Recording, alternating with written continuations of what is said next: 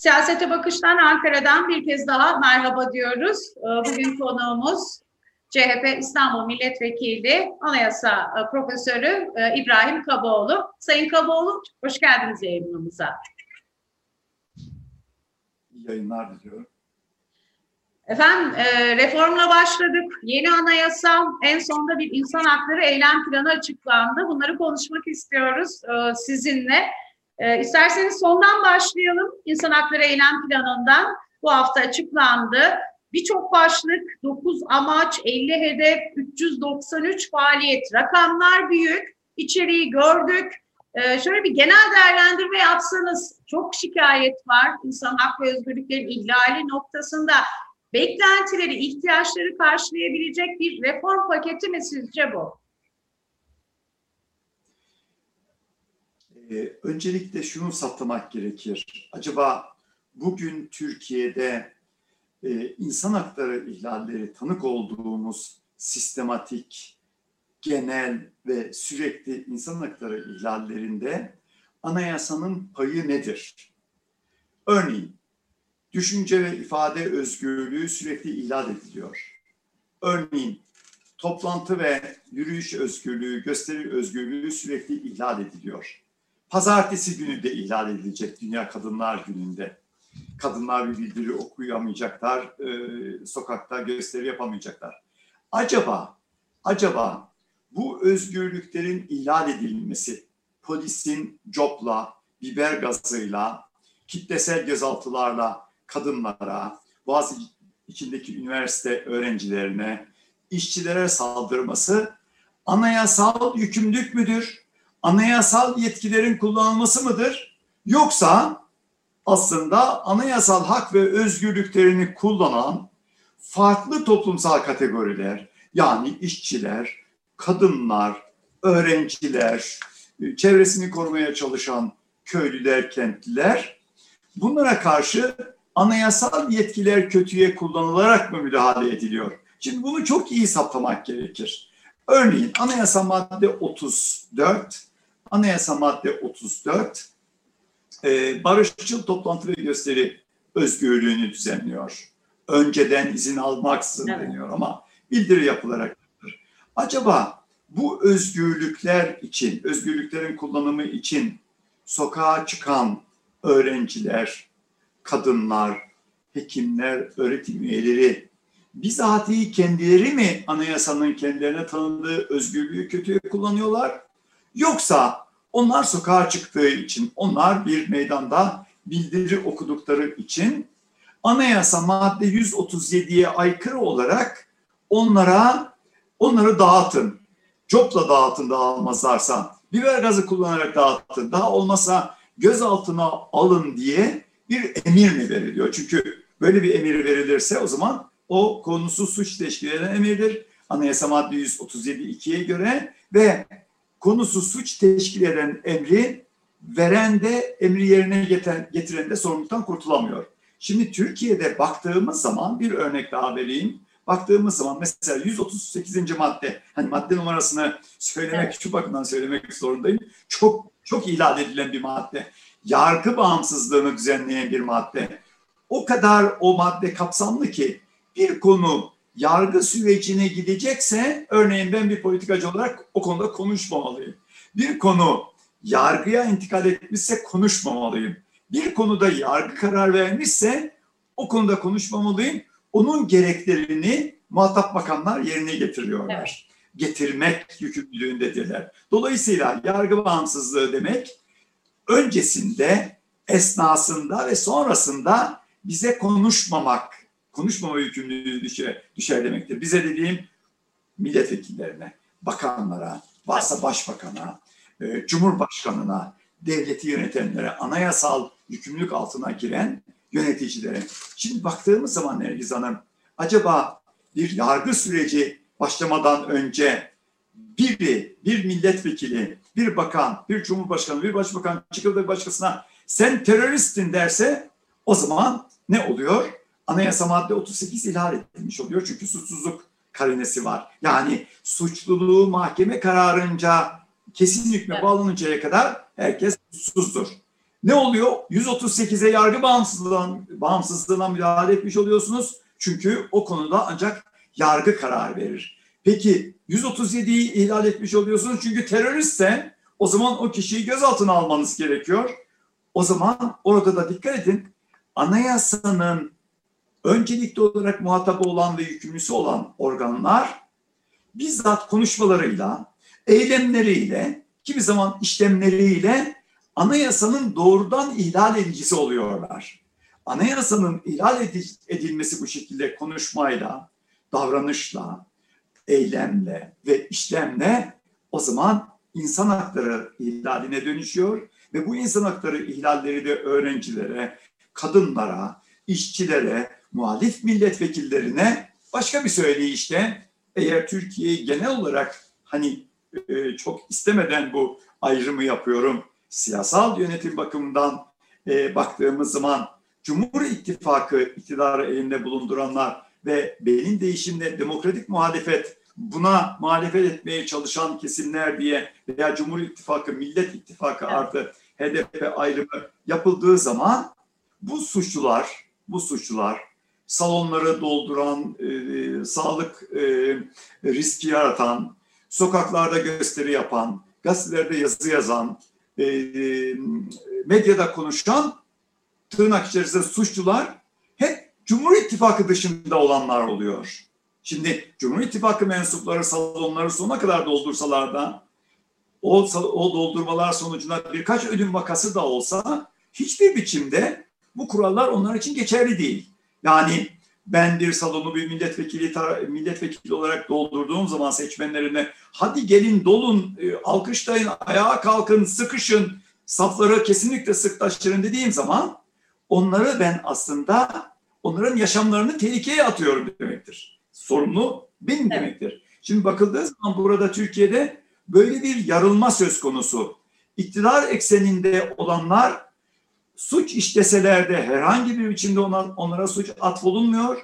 Ama siz en doğru düşünceleri öne sürseniz bile, en gerçek fikirleri öne sürseniz bile e, siz ne yapıyorsunuz? Söylediğiniz sözler nedeniyle, okuduğunuz bildiri nedeniyle, dağıttığınız bildiri nedeniyle, yaptığınız gösteri ve yürüyüş nedeniyle sorgulanabiliyorsunuz. Vatan haini olabiliyorsunuz. İşte Nergiz Hanım biz iki yıl önce, iki buçuk yıl önce o hali geride bıraktığımızı düşünüyorduk. Olağanüstü evet. hal rejimi biliyorsunuz 18 e, Kasım 18 Temmuz 2018'de sona erdi.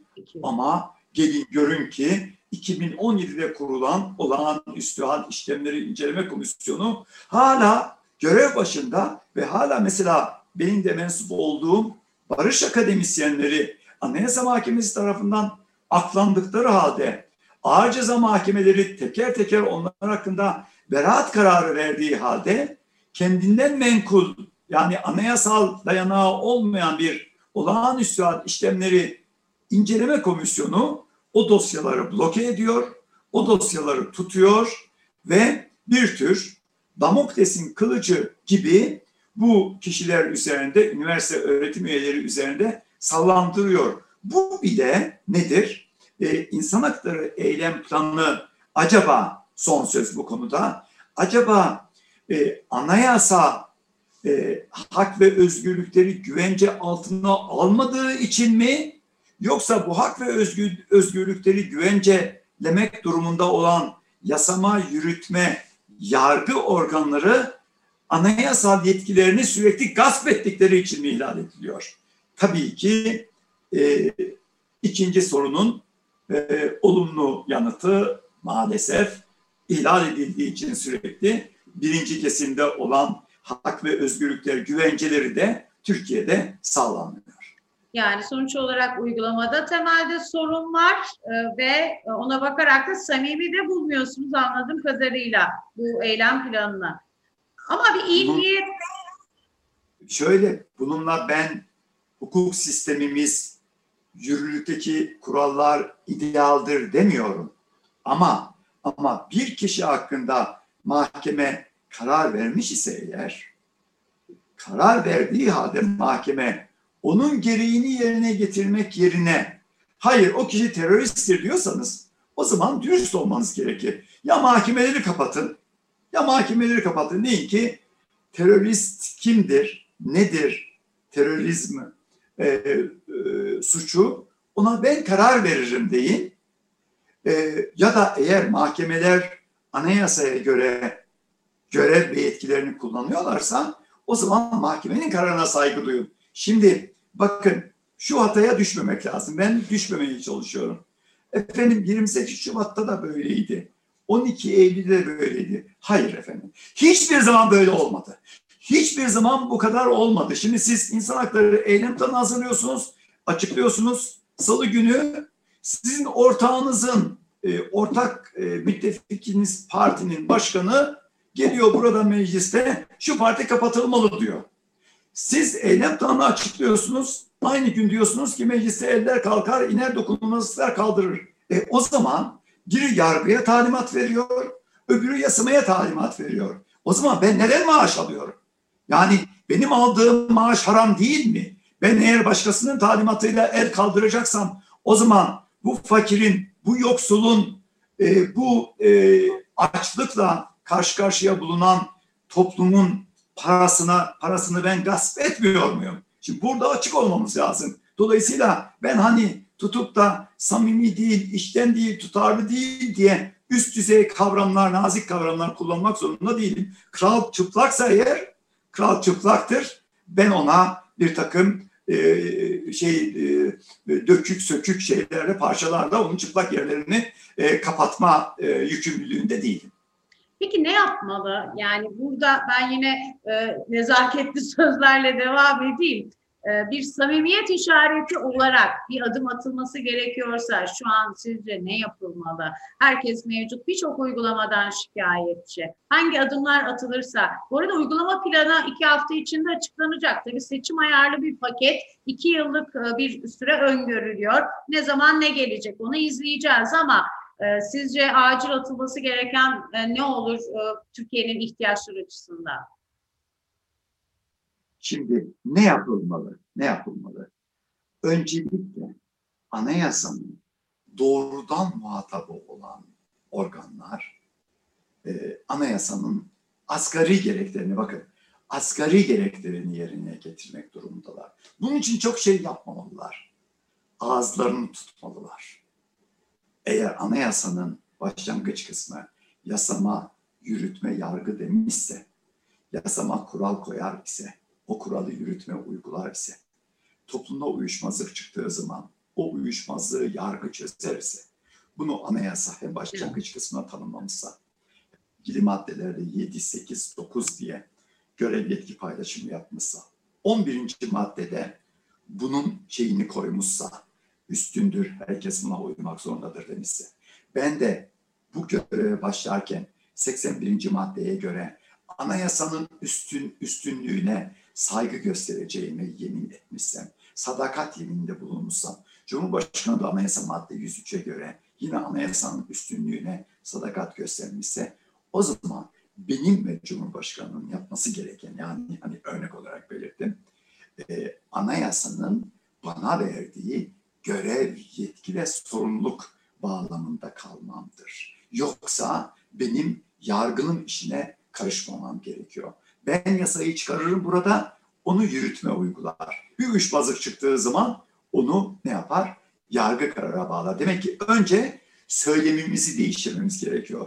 Önce dilimizi tutmamız gerekiyor. Ben aynı meclise giriyorsam, aynı salonda giriyorsam, benimle aynı haklara sahipse, aynı statüde yan koltuğumda oturuyorsa eğer o parti için ben bu kapatılmalıdır dersem o zaman ben kendimi yargının yerine koymuş olurum. Şimdi burada demek ki ön koşul ne olursa olsun çok uzunca konuşabiliriz ama ön koşul anayasanın bizim için tanımladığı görev tanımı içerisinde e, yetkimizi, görev yetki ve sorumluluk kalıbı içerisinde davranmalıyız ve bunun da ilk koşulu dilimizi tutmak. Yani siyasal söylemimizi eğer e, ben televizyon karşısına geçtiğim zaman çocuğumla, kızımla, varsa torunumla, kardeşimle yani çocuk şey 18 yaşının altında onunla birlikte televizyon izleyebiliyorsam eğer siyasal söylemler karşısında O zaman demek ki bir adım atılmış olur. Ama biri çıkar da o hain diyorsa,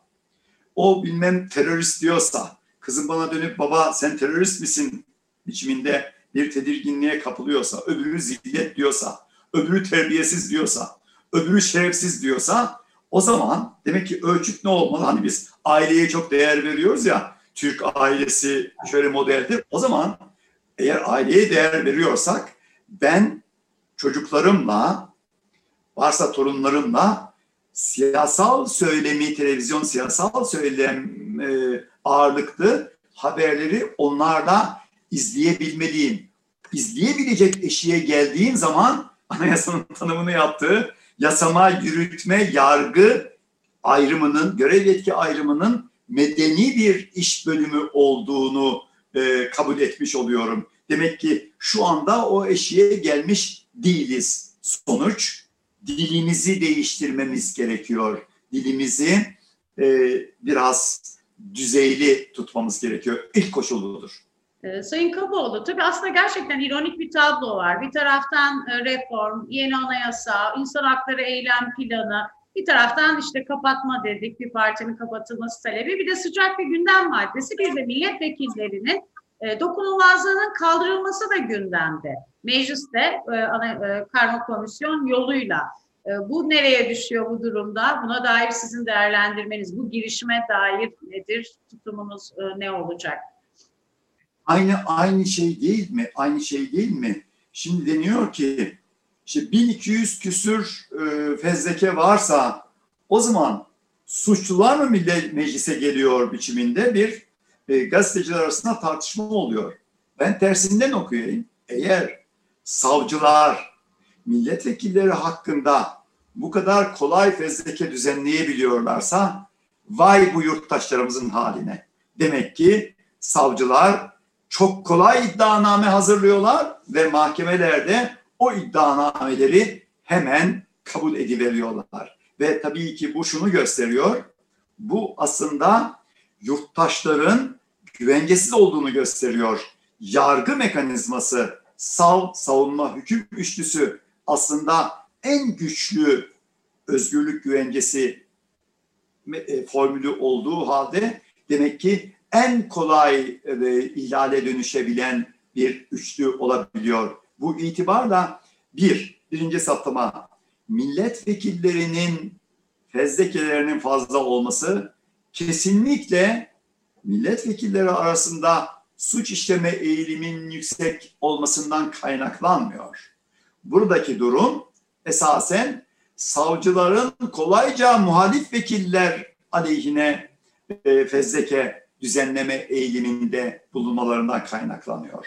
Burada tabii ki madde 83'ün yazımında bir takım zaaflar var ama şimdi baktığımız zaman örneğin bu kadar yüzlerce fezleke varken neden son günlerde gelen fezlekeler için hemen Adalet ve Anayasa Komisyonu, Karma Komisyonu toplanacak? Peki eğer fezlekeler işleme konulacaksa neden daha öncekiler konmadı? Efendim o ayrı suç. Ben hakim değilim ki, ben savcı değilim ki. Ben burada yasama görevi yapacağıma göre, dikkat edin yargılama görevi yapmayacağım, yasama görevi yapacağım. O zaman bana hangi tarih sırasına göre gelmişse işleme koyacaksam ben o şekilde işleme alırım. Hayır eğer onlar işleme alınmayacaksa öncekiler sonrakileri işleme almam için bir neden yok. Zaten eğer o vekil, vekilin durumu suçüstü hali olsaydı yargılanırdı. Onda bir engel yoktu.